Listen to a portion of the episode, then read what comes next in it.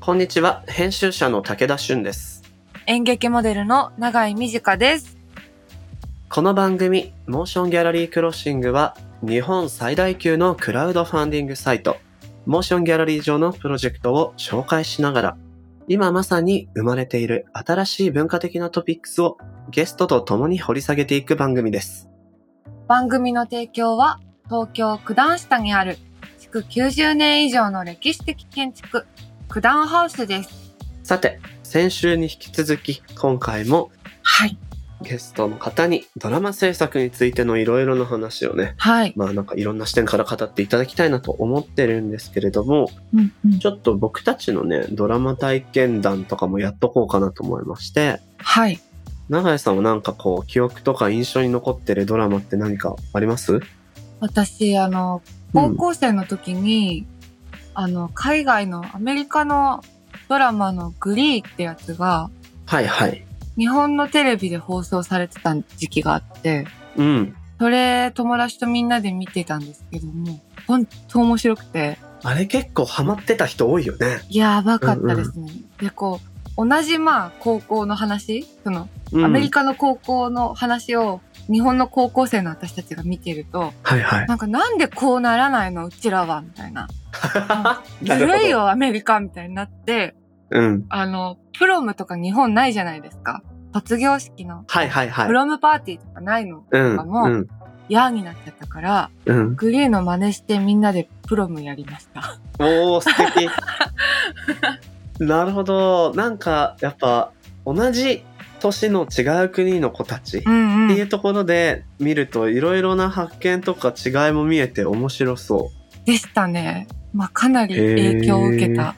ドラマでう。したなね。るほどね。そこで自分たちでパーティー開いちゃうのもさすがですな。武田さんはどうですか僕はね、うん。テレビドラマではないんですがうんう、ん最近だとネットフリックスとかでもたくさんドラマあるじゃない。はいはい。その中で一押しなのがありまして、はい。そんなに周りの人も見てないんですけど、うんユニークライフっていうああ、ドはラいマがはあっい。て、うんうんうんこ。れもね、あの、高校生、ハイスクールものなんですけど、お主ー。人公がね、アスペルガー、アスパリガー症候群なのかな、おそらく。はい。こう急に大きな音が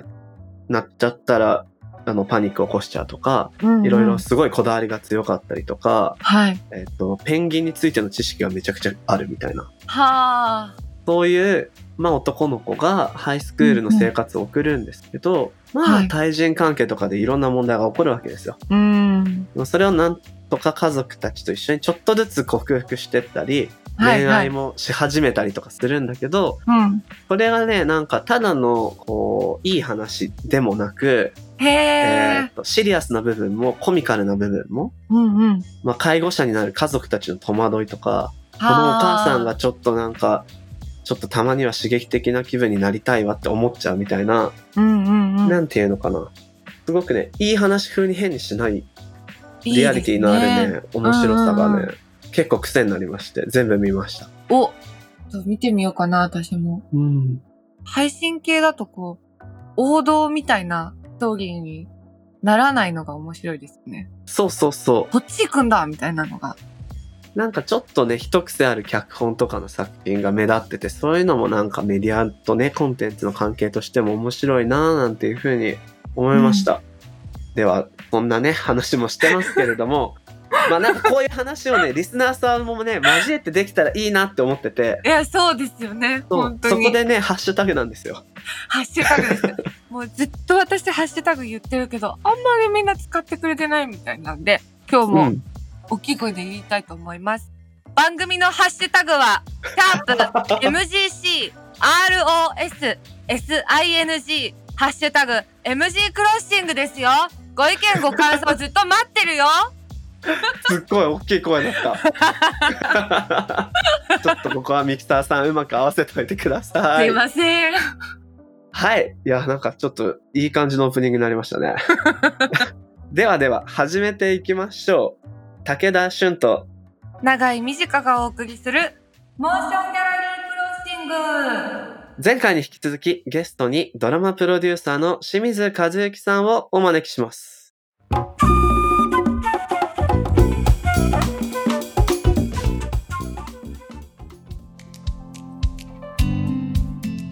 ここからは今話題になりつつある文化的なトピックを深掘りしていくディープフォーカス。前回に引き続きお招きしているゲストは FOD や Amazon プライムで配信中、現代版東京ラブストーリープロデューサーの清水和之さんです。改めてよろしくお願いします。よろしくお願いします。いや、もう怒涛の反省から一気に作品の中に流れ込んでいったっていう前回だったんですけれども、すごかった。ね、あのーちょうど前回の最後にお話聞いていたのが、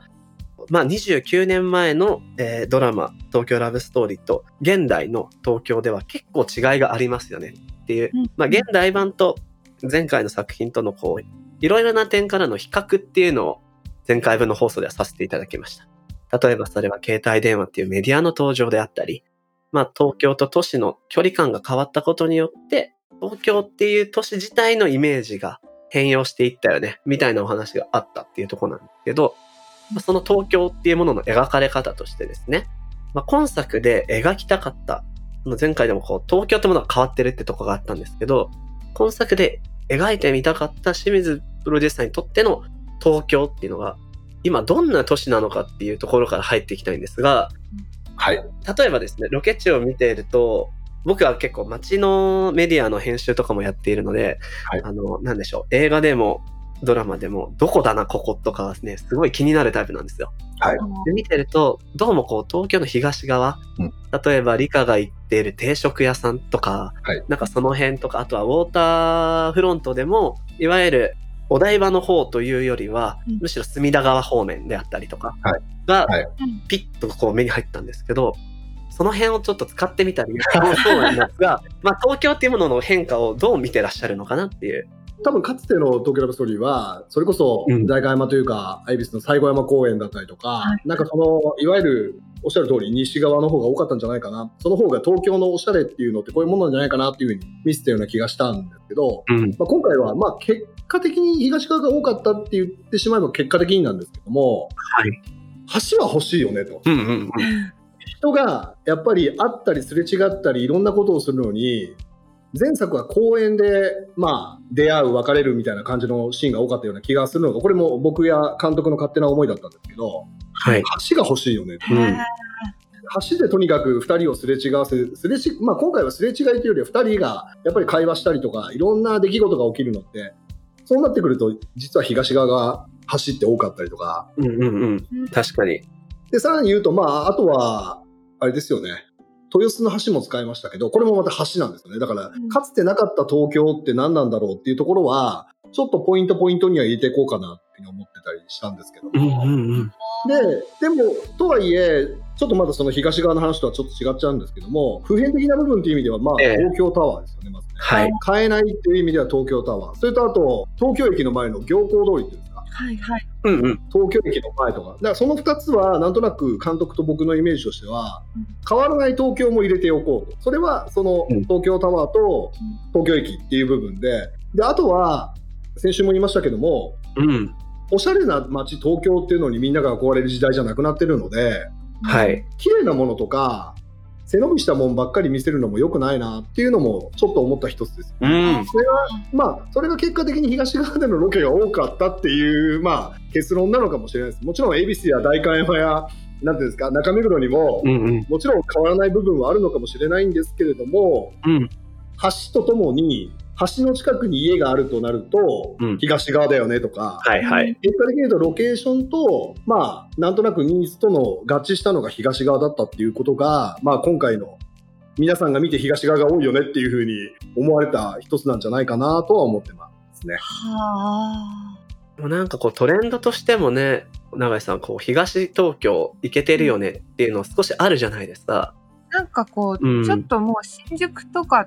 遠い方がいいみたいな流れありますね。そうそうそう そう。でも今のお話面白いのがやっぱなんか物語論的にもこう走ってこう湖岸と彼岸をつなぐ存在だったりするわけですし、はなんかそういう部分がロケーションとして欲しいよねっていうところからのなんか物語を補強するものになっているような気も はしましたし、 うんあとはこう、食事ってやっぱ特に大事だと思うんですけど、ドラマや映画で。はいもう彼らが行くお店も、いわゆるこう、なんていうのかな、結構高級そうなレストランはいはい。から、えっと、もう少しカジュアルな、こう、スペインバルっぽいところはい。から、もう少し、なんていうのかな、よりローカルな居酒屋まで、そうですね。なんかこう、その辺のバリエーションも出てるのがう、んすごく、うんあの、面白いなって感じました、僕は。あの、みんなで集まるバーも新橋です。あーねリアル リアルな、みんなね、うんこのこと言ったらあれですけど、社会人になりたての、まあ、あるいは大学生もいますけど、うんがう、んそんなおしゃれな店行けないですからね。高級な店にね、今。ないですですよねねとはいえでもなんかこうね、社会人ごっこというか、はい大人になったぞっていう気持ちで、はいザなこともしたいわけじゃないですか。はいそうはいはいうん。いや、その辺がね、結構グッときました、なので、あーお店なのは。で三上君が紹介してくれた、まあ、カンチが背伸びしてさとみちゃんを最初に誘った店は恵比寿の地下のバーとかまあだあかーすごいなら結果的にやっぱりちょっとずつなんていうんですか背伸びした部分はこっち通常はこっちみたいな感じの分け方をうまくしたのかもしれないですねそういう意味ではうんうんうん。そこまでロケ先で考えられているなんて本当に思ってもいませんでした。えー、ありがとうございますすごいな。ちなみにこれなんかちょっとはい仕事の仕方として気になったんですけど、はいこのドラマのプロデューサーの場合、えっとどの辺りまで入っていくのかなというか、えー例えばですねロケハンとかロケーションで欲しいと思う場所ってご自身でもこういうとこかなっていうのを指示されるのか、えっと例えばそのじゃあ今ロケ先の話なんでそこに絞って伺うと、はいそういう部分って清水さんはどういうふうに意見出しっていうのをされるんですか僕はもうあの必要なことは台本に書いてあることだけですねあのそれを、まあ要はまあ、もちろん台本を作る際にも監督ももちろん見ているので、うんその時に話した話っていうのは監督が覚えててくだされば監督もそういった感じのロケーションになると思いますけども、実際のロケハンとかはもう行かないですだからうんうん東京タワーの見えるビルの屋上で2人は会うとはかはいはい。東京タワーの見える公園でとかあの背中に東京駅を背負ってとか、うんそういうような感じのあの台本上にしかもう書かないそれ以上以上の意見は正直言わないですだから結果的に恵比寿のバーだったり、うん新橋のバーだったりっていうのは監督の思いもあってのことなのでもうそこはもう本当監督に演出は監督に任せてますんで、はなるほどなるほど。いであくまでこう設計図としてのロケはいーションはあの想像されたりっていうことなんですね。はい、だから出会う場所が東京タワーの上まで来てくれっていうのか東京タワーの下で会うのかっていうことぐらいまでですね僕は多分言うとしたら。うんうんうん、なるほどです。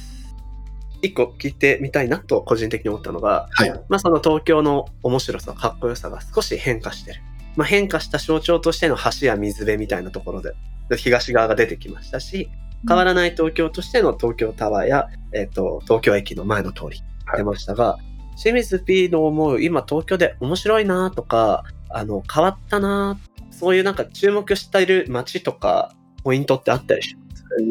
おー難しいですね。なんかうん東京のどうかっていうことじゃないですけどもなんかそれぞれの良さが出てきてるような気がしますよね。なんか赤羽で飲んでる人たちがいるとかはいはいはい。なんかそのフッサの方行ったら変わらない何かねアメリカンな感じがあるとかうんなんかいろんなとこが注目されてるような気がしますよね。なんかその、まあ言い方悪いですけど、港区女子がどうかとかっていう話ももちろん変わらず多分これは昔からうん。でもその、人知が広がってるのか広がってないのかの問題だけであってう、ん今は東京のどこがというよりは、いろんなところのそれぞれの色が、なんかこの憧れの街東京じゃなくなったことによって、いろんないいとこが逆に僕はもう本当生まれも育ちも埼玉なので、うん別に東京に対してのそんなになんていうんですか距離感も感じないし憧れも感じないという、うんすごく中途半端なあの感じなのでなのでなんか逆にいいところがそれぞれ出てきてるような気がして、うんなんかこここに行きたいからこういうことをしようっていうのが明確になってきてるんじゃないかな最近はっていうふうに思いますけどね。確かに前のドラマの時代って、やっぱりこう港区、はい、あるいはまあ、こうなんだろうな、はい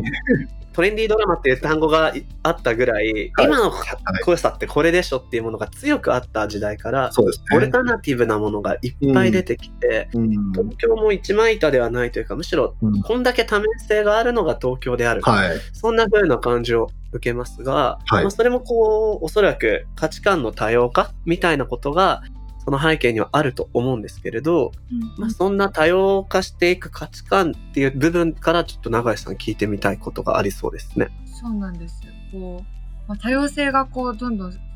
尊重されていくというか、まあいろんな人がいるねってことがこうどんどんいろんなドラマだったりでこう物語として紹介され出してるじゃないですか。はい。でこうそうなると最近あんまりこう本当にシンプルな異性愛のラブストーリーって見かけないなというかなんかこう何かしら一個別のものがあってその人が、まあ、恋もしてますくらいの距離感のものがうんうんうん多いなっていう印象があるんですけど、はいなんかこうそういうふうにこう多様性を進めてくれるドラマも素敵だけどそればかりになったことでこううんまあ普通にこうシンプルに異性愛者の人だったりとかあとこう、まあ、愛する人と結婚するっていうことが幸せだっていう価値を持ってるマジョリティ側の人たちがちょっとこうあれ自分の考えってちょっと古いのかなとかなんか間違ってるのかなみたいな、うんあんうんまり感じなくてもいいはずの劣等感みたいなのうんを感じ始めてる気配がするなっていうのを私は最近思ってて。なるほど。はい。でもこう今東京ラブストーリーをもう一回やることで、まあ、とてもシンプルなラブストーリーじゃないですか。はい。だからこうそれをやることでなんか劣等感を感じてる人たちのこう気持ちを救ってあげるみたいな意図もあったりしたのかなって。ああ、なるほどうん。えーっと、まあ、あの、多分ですけど、うん地上波のうんゴールデンタイムに、はい、こんなストレートな、うん好きか嫌いかだけでうん、 11本も、しかも、登場人物大していないので、中でやるなんてなったら、うんはい、多分、あの、会社を挙げて止められたんじゃないかなっていうふうに思いますよね。おーもううん今あんまり、なるほどうん。これやっぱりこうなんでしょうお茶の間に対してうん。まあ地上波ってことはお茶の間にそのまま流れるわけでそうですね。そこでの今みんなが考えてる価値観はとずれているって思われてしまうからですかまあ、要は数が少なくなってるというか、だからあの恋は続くどこまでもだったりとか、うん初めて恋したにみたいな、え味恋みたいに、いわゆるラブストーリーって最近ないよねっていうことだからこそ、ラブストーリーがよく出てくる。ただ、ラブストーリーを見る世代って、うんうんやっぱりラブストーリーというか、ラブに憧れてる人たちじゃないと見ないんじゃないかなっていうふうに思うんですよね。はいはいで、今やっぱり地上波のテレビって見るのは圧倒的に自分より上、うん果たしたら自分の親ぐらいの世代が見るようなものっていうふうになってきている以上、やっぱり、ラブ終わってます もんねラブまあ、終わった時から大変失礼なんですけ ど、やっぱりラブをし終えたというかもうなんていうか昔の話として見てしまう、もう、なんていうんですか、フィクションでドキドキしたくないんだよみたいな感じなのかもしれないですし、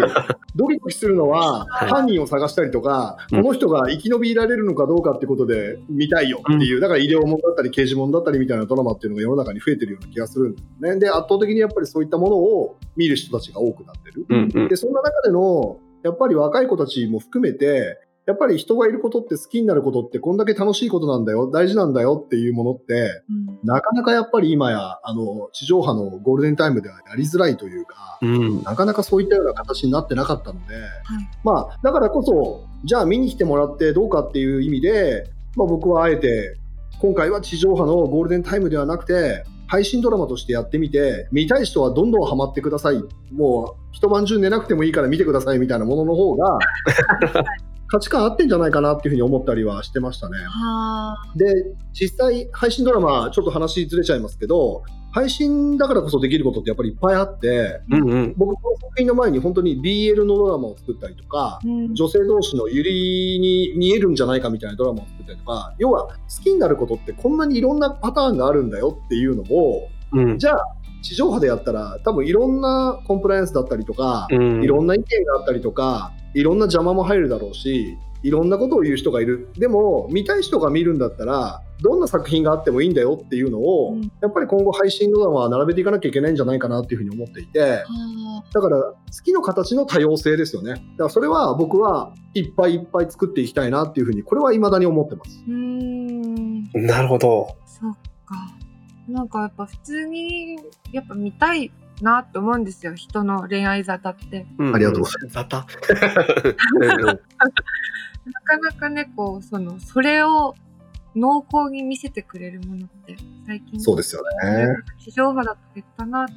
うん。あでも今のお話で言うとそれこそこうある種ベタなはい。うん恋愛版模様っていうものはうん地上波ではもう今やりにくいっていうことも考えられるわけですかね。そうですね、やりにくいというか、うんじゃあ、それを、なんていうんですか、 11本、あるいは12本、うん。毎週楽しみに見ようとしてる人間がどれだけいるかってことですよね。もう今やうん。う、ん。録画もできるかもしれないですし、見逃しで配信もするかもしれないし、そういうような状況になると、やっぱ地上波のドラマって結果的には、うん。絶対視聴率というか、その瞬間見る人が何人いるかっていうことで、やっぱりはい。基準というか、偏差値も含めてですけど、そのドラマの評価になるので、うん。うん。それがやっぱり、あまあ、さっきのその配信のドラマのいいところの、もうどっぷりハマって寝ないで見てくださいっていうような話っていうのは、うん成立しないので、そうなってくると。うんはい。はい。だからどちらかといえばやっぱ地上波のドラマはやっぱりそのタイムリー性というかそのタイミングにすぐ見てくる人用にだだんだんとなってきているというふうなことっていうのはうん。あるんじゃないかなというふうに思いますね。はーまあそう考えると当然こうインターネットっていうよりもテレビが日常にあるある程度年齢層の高い層っていうものが一つのこうなんていうんですかね募集団にはなってくるってことなんでしょうね。はい、まあなんかちょうど聞きたい話とねあの今重なってるのでそのまま次の質問が非常に投げ込みやすいっていうところなんですけれど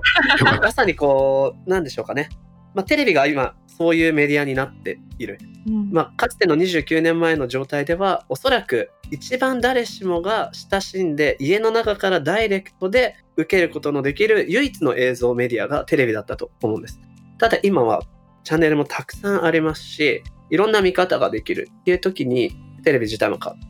で中で、まあ、今回のような配信プラットフォームでドラマを作るっていう時のメリットといいますか今も少しお話出てましたけど、はいえっと、こういう作品が作るテレビではできないこういうことができるであったり、あるいは配信プラットフォームだから、こういった作品が何かこう歓迎される傾向があるというか、何かそういう部分で感じていらっしゃるメディアの特徴はいとかございますか、ありますよね、まああのおそらくですけど、うんかつてフジテレビが得意だったと言われている本当にうん若者に見せるものっていうものをうん作ってるというかその本当は地上波も含めて放送していくべきだと思うんですけれども、うんうん結果的に言うとそういったものがニーズとしてあるかどうかって言ったらやっぱないだったら見たい人が見れるものいつでも見れるものっていうものを配信の本当サイトに置いておくっていうことが多分今大事なんじゃないかなというふうに思っていてほうほうで地上波がやっぱり年齢層の高い方々に向ける作品であればあるほどうん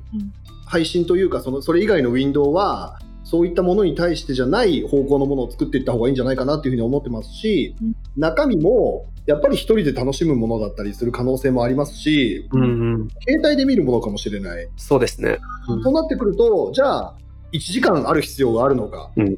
30分でいいんじゃないか、うんうんあるいは10分でいいんじゃないか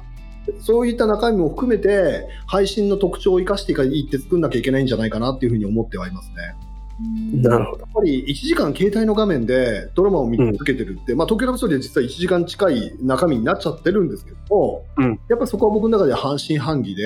うん本当にこれでいいのかなっていうのは未だに思ってますしうんうんそれ以外の作品は20分ぐらいとか20分程度で作ってるものとかの方が、実はヒットしたりする部分もあったりとかしますので、うんううんん見る方の人の感じ方が全然変わってきてる世の中になっちゃってるなっていうふうに思うので、うん確かになんかもう1分見れないとか聞きますよねうですね。面白かったみたいな YouTuber とかでもね最初の数秒のキャッチが大事とか、はい、もうそれは圧倒的にあると思います。で、逆にあの僕も娘がいるんですけど、やっぱり子供が YouTube とかを見ているっていうのと考えてると、やっぱり本当、今言うおっしゃったように、そのキャッチですよね。うんうん頭、ただテレビドラマって頭でなかなか引き込めるものってないので、うん、難しいですよね。じゃあいかに早めに事件を起こすかいかに早めにかっこいい男を出すか、うんいかに早めに何かできないかっていうこととかも考えていかなきゃいけないのかなっていうふうに思いますしやっぱそういった意味で作り方はどんどんどんどん変わってますし地上波と配信も圧倒的に違う作り方になってきてるなっていうふうには思いますね。なるほど。あまああの映像のプラットフォームに載せて配信するっていう場合はおそらくこのコンテンツのベンダーは再生回数などに応じての、えっと収入はいみたいなものがあの入ってくるんだろうとは思うんですけど、まあ、テレビの場合はこう視聴率を計測してそれによって、えっと支持されているかどうかをはい見ていたわけですが、そうですプ。ラットフォームだとより細かくおそらくあの計測可能ですよね。はい、そうですね。そのあたりって結構コンテンツ制作の現場でも活かされたりしていきそうですかそうですね。まずはその加入動機だったりとか、うんういん。わゆる FOD というプラットフォームに加入しようかどうしようかっていうのを、この作品が見たいからどうかっていうところまで細かく出てくるっていうのがあるので、はいはい。やっぱりどういった、なんていうんですか、イメージも含めてですけど、じゃあ誰が出てればいいのかとか、うん。どういう作品だったらいいのかとか、うん。そういうのは正直参考になってきますよね。で、と今回、まあ、東京ラブストーリーに関して言いますと、まあ、それまでの FOD のオリジナルの作品の、まあ、いわゆる初動の7日間、まあ、1週間を見てるんですけども、のうんうん。 3倍を超えるぐらいの、まあ、要は視聴数だったんですよ。おでー。さらに言うと、これは Amazon さんもある上での数字なので、ですよまあね。 Amazon の数字も入れても、もうわ圧倒的な感じの数字をいただいたので、はいはいはやい。っぱりタイトルも大事なんだなうんうん。前者も大事なんだな、うん。まあ、当然中身も大事なんだなってことになりますけれども、そういった意味ではものすごく、まあ、視聴率ってやっぱりサンプルでありますし、うんまあ、全員を絶対数で見てるわけではないのであくまでもあのサンプルなんですけどもうん。配信は圧倒的にもう数字が出ますので、うんじゃあ次にどう生かしていこうかっていうのは、まあ、今回の作品も含めてですけども明確にやっぱり分かってきてはいますね。なるほど、なるほど。Amazon プライムの方の、えっ、と、プライムビデオ、はい、あの、話も出ましたけど、ある種 FOD のみでやれば、はい自分たちのプラットフォームで展開できはて、旨味がありそうな気がはい、やっぱちょっとしちゃって、はいこう、競合しちゃうわけじゃないですか、はい言ってしまえば。はいですが、こう、ある種パートナーとして、その、はい選ばれた理由っていうのはなんかあるんですかやはりそれだけ広げたい作品だったっていうのもあるんですかね。まあもちろんそれもありますけど、まあ、一番はいわゆる私がやってるそのコンテンツ事業というんうんう事業なのうでん一個のコンテンツに対しても、まあ、地上波のドラマって実はスポンサーさんがいてうんス。ポンサーさんの広告収入で制作費も賄われてるっていうような形なんはでいすね、。はい。なので作る人間はもう作ることだけを考えてうん。いいものを作ればスポンサーさんも喜んでくれて、うんまたやりましょうねっていうことでちゃんちゃんで終わるんですけども、うんうんコンテンツの事業として作ってる、まあ、FOD というもちろんその会員サービスはありますけれども会員サービスの収入では圧倒的にうん。賄えないほどの制作費っていうのがかかっているのではい。じゃあこのコンテンツをまずは FOD だけでいいのか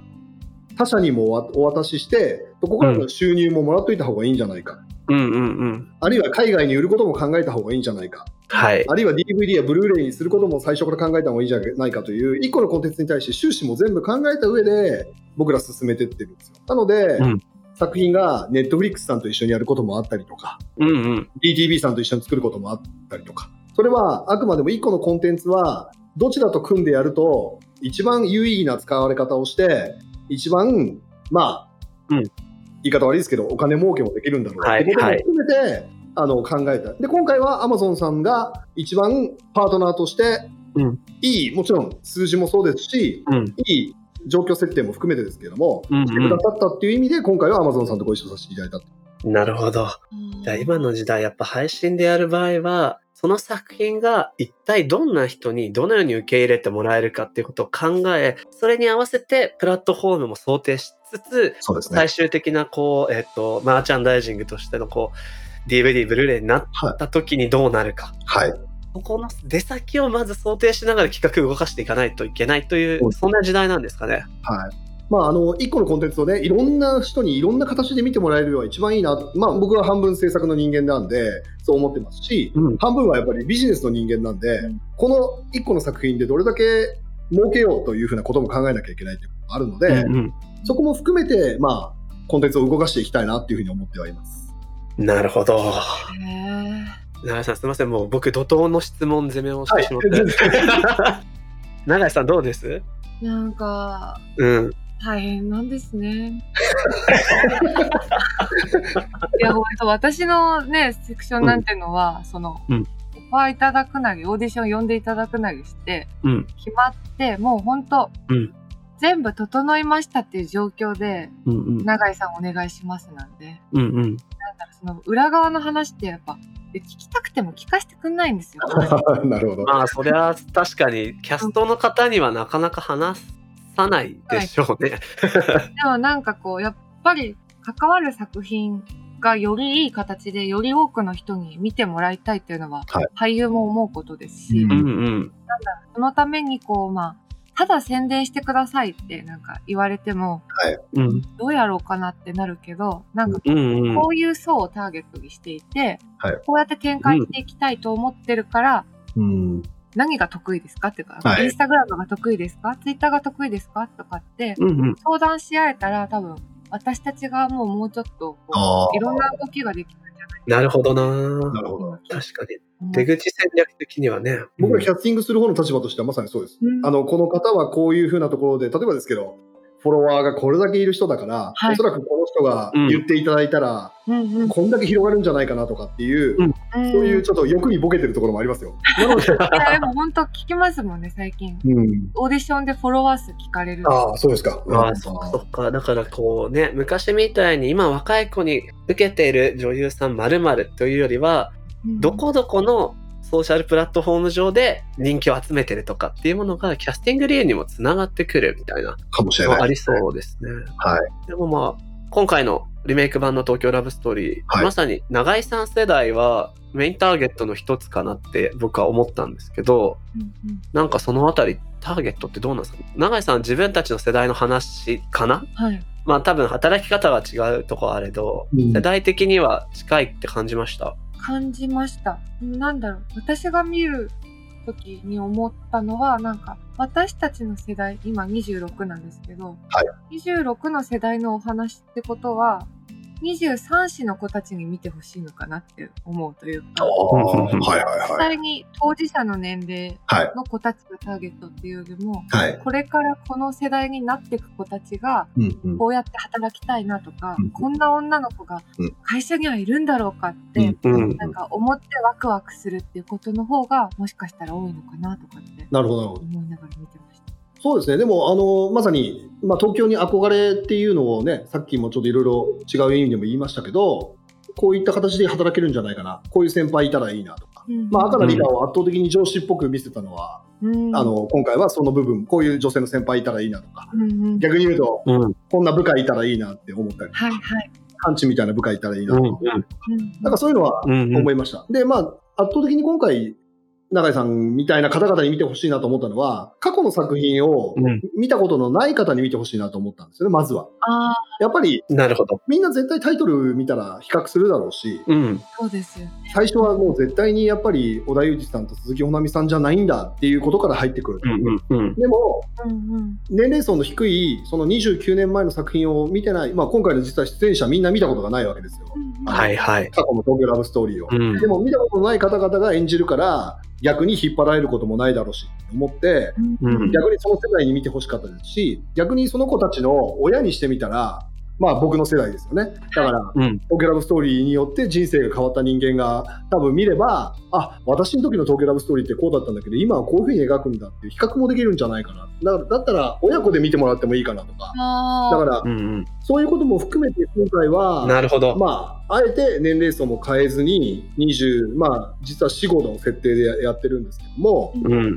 それぐらいの感じで作れたらいいなって思ってうん。うんあのターゲットは考えてその位置に設定はしましたけどね。うんでも清水さんからしたらものすごい年下じゃないですか、はい24、5って。はい、うん。なんか、その、こう、どうしても埋められないその年の差のあるはい世代の、はいこうなんか、はい、流行りだったり、こうなんか、はいうんカルチャーとかって、価値観とか暮らし方とか。うんはい、なんかどうやって研究というか、なんか出るんですか 研究してないですよ全然とか、すごいな。あの思っただけって言ったらあれですけどもう当然全然僕のなんていうんですかだいぶ下だしうん。最近会ったこともないような年代だったりとかするので。うん。ただ、おそらくこんな感じだよなっていうふうに思ってるっていうぐらいですかね。ただ、うん皆さんやっぱアンテナ張ってるんで、脚本の方もそうですし、まあこれ、先週ご紹介いただいた過去に作ったドラマもそうなんですけど、はい。やっぱり、それこそですけど、過去の東京ラブストーリーの脚本家だったうん、坂本裕二さんも、うん。はい。僕はあの最高の離婚っていうドラマだったり問題のあるレストランっていうドラマをご一緒させていただいてるんですね、うんで、パパ活っていうドラマと彼氏をローンで買いました」ってドラマ野島伸二さんが書いてくださってるんですけど、うんうんこれもあの時代の野島伸二さんなわけです。はい。であの2人でさえもうんそういったドラマが書けるっていうぐらい、うん若者研究してるんですよねそういった意味では。確だから皆さん大御所ですらもう大御所ですらやっぱ勉強されてるってことを考えたら僕が年の差があるからといって知らなかったらまずいだろうって思うことがやっぱ山ほどあってはいはいだから実際に本人に聞くというよりはむしろ今の若い子ってどういうふうに考えてるんだろうってことを考えるってことの方が多いですかねどちらかといううとんうんうんうんうんただそれが実は僕の中では合ってんのかどうかはうん半信半疑ですそこはうんうんうんだから自分が時代とずれてきてんじゃないかなとももちろん今は思ってますしうんそれがずれてなかったらいいなって思ってる部分も非常にありますうんあ今回お話聞くにあたって、あのなるべくね、フはいラットにこう、この放送を聞いた後ドラマ見ていただく方も多いでしょうから、あまりネタバレにならないような聞き方という意味で背景を聞いてたんですけど、はいまさにこの女性のキャラクターの描かれ方がはい、本当に今の時代に即した形ではい本案されてるというか、まあ個人的には感じたんですね。つまり、えっと、 うんとネタバレしないで言うのむずいんだけ ど、ある種こう、前回のドラマでは自分本位にただ振る舞ってしまってる恋愛をすごく欲している女性としての理科みたいな像から、うんむしろ自主自立した価値観を持っているかゆえに感知からしたら振り回されてしまう理科になっているんじゃないかなとか、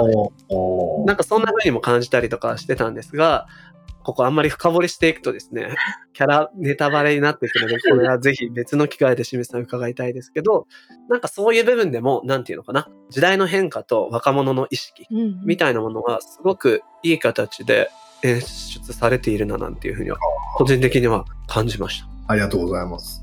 個人的にもこう、最高の離婚とかとっても好きなドラマだったりとかして、ありがとうございますはあいの手掛けられた作品は結構社会的にタイムリーなものとか、はい社会問題というかねみんなが今関心ある社会的な話題をうまく取り込んでいるようなはいドラマ作品が非常に多いなと思うんですが、今後、はい清水 P が扱ってみたいなっていうテーマとか、はい何かモチーフってあったりしますかあー僕はあの基本ラブストーリーを作りたいですねうんううんんそれは男女であろうがそれこそ男同士であろうが女性同士であろうが、うんやっぱり生物的にねあのこうやって性を受けて生きている以上、はいやっぱり好き嫌いというかまあ基本は好きですよね好きでうん何かで、あの物語が作れたらいいなっていうふうにずっと思ってるんで、うんもうとにかくラブストーリーを作りたいと思ってるんですなので、実は社会的なものっていうのはラブストーリーの上に何かを乗っけるとしたらたまたま社会問題が乗っかってくるっていうことでしか僕の中で実はなくうんうんだから今今後扱ってみたいのが実はじゃあオリンピックが来年に動いた時代の例えばですけどオリンピックの関係してる2人のラブストーリーとかっていうような感じにうん後付けでなっていくっていうような感じだと思うんですよねだからうん何かもうテーマが決まってるわけじゃなくてラブストーリーを今の時代にどういうふうに見せるかっていうふうに作っていきたいなっていうふうには思っています。うんなるほどなるほどはい、これやっぱりこ楽しみうラブストーリーがふ人間のある種普遍的なはい物語形式だからっていうところなんですかね。そう思っていたいなって思ってます。この仕事をできる以上はっていうふうな感じですかね。なるほどです。あー永井さん大丈夫ですか全然なんか全然キュンキュンしないラブストーリーとか見てみたいですああ、いいですね。もうキュンキュンしたんで結構あでもありますよ僕あのこの原作面白いなと思ってる原作があっておうん。全然キュンキュンしないんですよあいいですねキュンキュンしない男女の話なんですけど面白いんですよわあちょっとそれめっちゃ気になる。それはちょっと考えたいなって思ってはいますけどねはあーん、楽しみにしていますはい。そうそう。今回特にキャスティングの話の部分だったんですけど、いドラマ的っていうよりはちょっと映画的だななんていうふうにも感じまして、はいまあ、特に柴静香さんも素晴らしい今回演技だったと思うんですけど、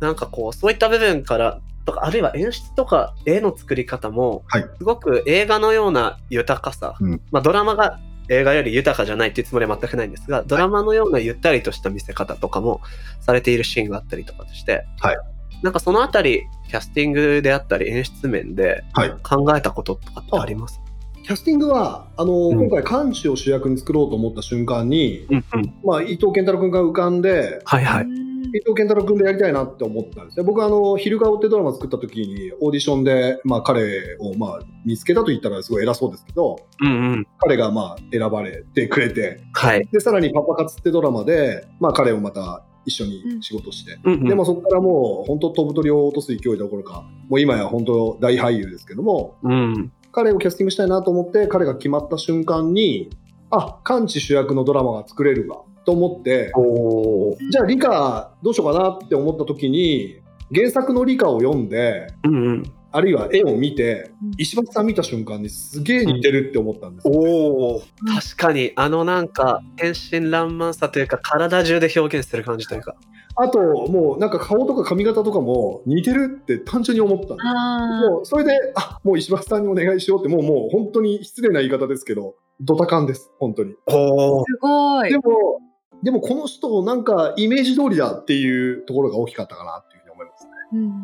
確かにもうぴったり、ハマり役って感じでしたね。うんそれは思いました。で、まあ、その、いわゆる絵的な部分で言いますと、配信ドラマって実は尺を気にしなくて作れるんですよね。はいは1い。時間でもいいですし、1時間5分でもいいし、うん下手したら1時間半でもいい。うんだから、見せたい部分はゆったり見せるというのは、できるというか、うん、うやっぱん。り地上波のテレビドラマはもう絶対に50分あるいは47分ぐらいかな、うんの尺の中に1時間の場合入れなきゃいけないっていう中で作んなきゃいけないのでうん。せっかくこのシーンはゆっくり見せたいなと思ってもやっぱりそれができなかったりするんですけども配信ドラマって時間気にしないでいいのでだからそういった意味ではあの演出家のあの三木監督とも、まあ、このシーンはもう全然ゆっくり見せてもいいよねとかうんこのシーンはもう大事にしていこうねっていうことのメリハリがうまく作れるっていうのが、うんまあ、もしかしたら演出的にもすごく武田さんが見ていただいてすごくそういうふうに見えたんじゃないかなっていう部分なのかもしれないなとは思います。なるほど。あやっぱりプラットフォームによって物語の描かれ方変わるっていう点でのお話の一つでもあったんですね。はい。さてさて、あの、だいぶ長く続けてしまいましたよ。時間が来てしまったので、お話まだ続けたいんですが、このあたりにしておきたいと思います。ー清水和幸さんがプロデューサーを務める現代版東京ラブストーリーは FOD や Amazon プライムで配信中です。お話を聞いて気になった方はぜひご覧ください。というわけで清水さん、名残惜しいですが2週にわたってありがとうございました。ありがとうございましありがとうございたま。した。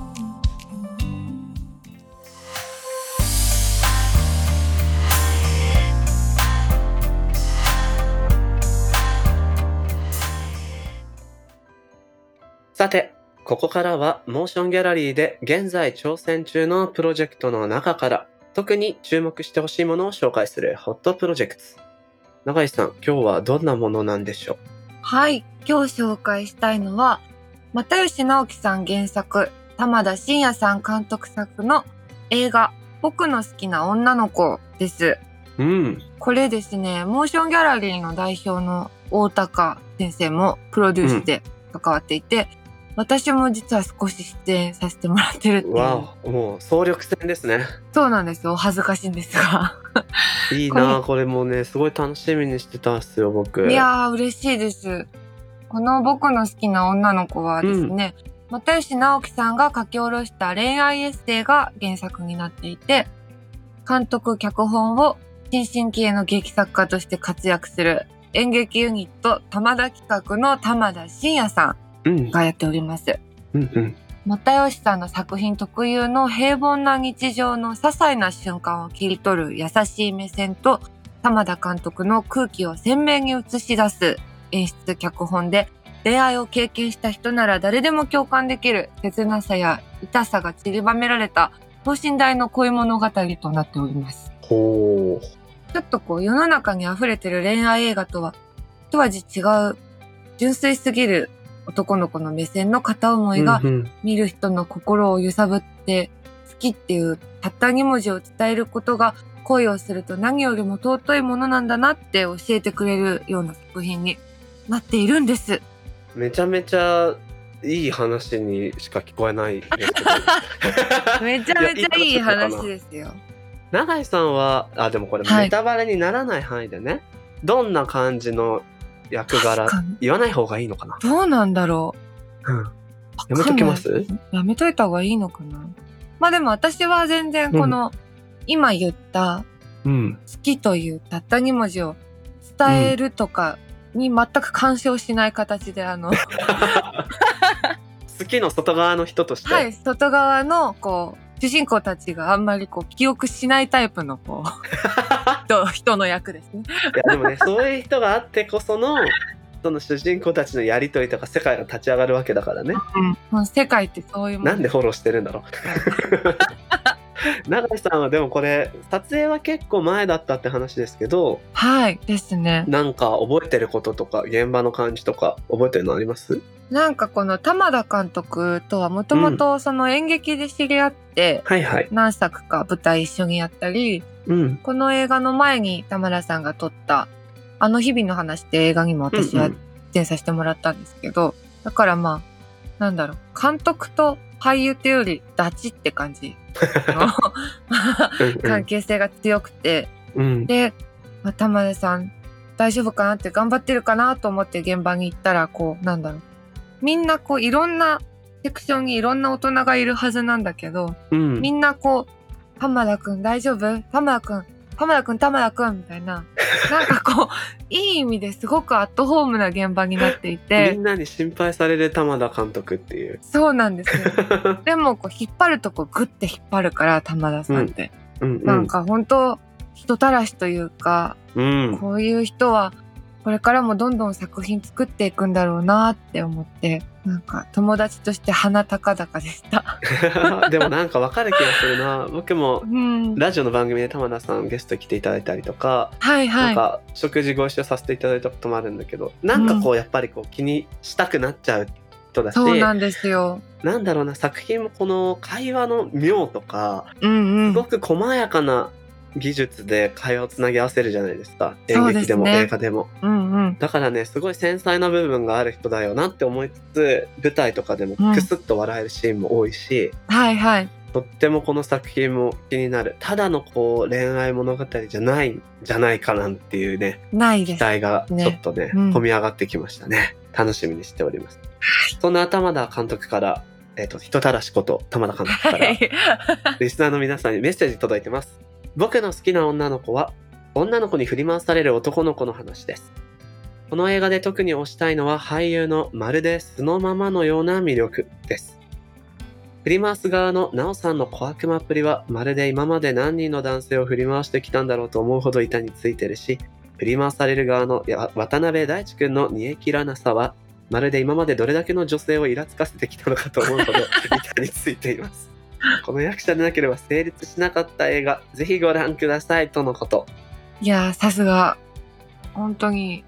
見てほしいな。みんなに。このね、うん素の演出っていうのも難しいと思うのでうん。すごい楽しみ、いろんなポイントで見ることができそうですはい。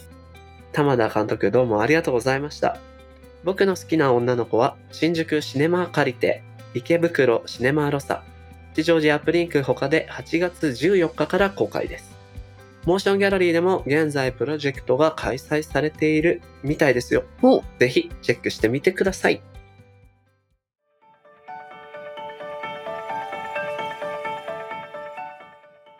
モーションギャラリークロッシングエンディングのお時間となりました。はいい。や、清水 P のお話面白かったね。面白かった。全然まだいける。なんかちょっと僕がガンガン質問しすぎちゃってあれだったですけど、永井さん、いえいえ。どうでした永井さん感想をもう少し聞きたかったんで、今聞く。なんかなんだろう なでもこう、プロデューサーってやっぱ肩書きが硬いし、まあこう、うん偉いじゃないですか。偉いよねだからこう、黒幕みたいな感じでしょそうそう、行ったら現場 で。なん聞かかないといけないし。撮影には入ってこないけど、なんかみんなからそう、誰々さんって言われてる大人いると思ったら大体プロデューサーじゃん。そうなんです。うん。 で、大体自社で来るんだけうど。 ん。だけどすごい気さくです素敵な熱い心も持った素敵な方でしたね。でした。しかもなんかこう、いろんなこう、まあなんだろう、売らなきゃいけないとか、こう、うんいろんなこう、大人の、こう、そうね。あるけど、うんで。も最終的に行き着くのがその、やっぱなんか人が人を好きになるって気持ち、うん。やりたい、それが好きみたいなのがう、ん。うん。なんかもう、すごい、すごいいい人じゃんって思って。なんだかんだ計算したりお金のことも考えてる大人と思いきや、うんめっちゃピュアな人やんみたいにねそう最後なりましたね。そう。え、もうそれ、恋愛すごい好きじゃんと 思って。 清水さん恋愛好きじゃんって。そいや好きなんでしょうね。う。ねそういえ、うすごいこうなんか、親近感ある。恋愛ってねなんかこう一番なんか他者との関わりがうんう。なんんていうのかなの関わり方の喜びと困難がバーンって面で来るそうですもね。のじゃないうっんうん。ですね。ていうことを改て。めて今日気づいたしなんかああいうねうんうん。もちろんあらゆる仕事にお金のこととかはい。利益とかって大事だけど、うんうんその頭とものを作るクリエイティブな頭うんうもん。両方乗せることってできるんだなってそうですね。改めて勇気をもらった気がしましたね僕うは、んうん。確かに。とってもいい回でしたはい。ぜひ皆さんご意見ご感想をね寄せていただきたいなと思いますよはい。うんこの番組のハッシュタグは、シャープ MGC、ROS、SING、ハッシュタグ MG クロッシングです。ご意見、ご感想もですし、なんか、うん最近の恋愛事情とかも送ってきてくれていいんでね。あそしたらうんもう僕らがお答えしましょそうそう。片思い中の人とかぜひ送ってきてください。 ねえう。好きなのそういうの私も好き なの。 2人でスナック開いてるみたいな感じでねお答えしますよああ、それもやったらいいんじゃないですかなんか別企画でそね。れも今度イベントとかねね。そうなんかもっとね、あのー社会の状況が変わったら、はいコミュニティっぽくこの番組もしていきたいなって思ってますよ。さてさて、ここで九段ハウスからのお知らせがあります。お、先週はウイスキーだったじゃない、永井さでした。ん。ビールはお好きですか一番好きですよ、ビール。えっと、しかも今ビール飲む時の顔で今言いましたね。言いました、言いました。ジョッキが見えた。エアージョッキが。そんな永井さんが一番好きなお酒ことビールについて学び体感するオンラインイベントはい。ビールのお作法を8月2日に開催します。なんだと暑い、暑いいい時期だな。最高。こちら、オンライン大人の工場見学ということで、はいえー静岡県にあります、ベアードブルーイングさん。こちらと中継をつないで、うん。えーお話しできるようなイベントだそうです。お申し込みや詳細は、九段ハウスのホームページをご覧ください。ベアードブルーイングさん。どへーんなビールなんだろう飲んでみたいな。飲んでみたい。チェックしてみたい。生ビールに飢えてんですよ。そうよね。ね。家だとね、またあれだから。そう。飲みたいちな。ょっと今度行きましょう。どっかで行。きましょう。うん。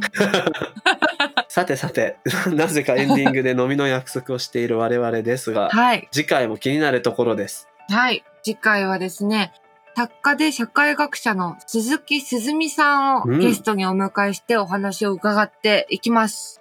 僕、鈴木さん結構ご本も読ませていただいてるので、楽しみです。私もコラムとか読んでるので、ドキドキしちゃうね。いいね。うん。また胸を借りてお話聞きましょう。はい。さて、モーションギャラリー、そして九段ハウスの提供でお届けしてきたモーションギャラリークロッシング。お相手は武田俊と。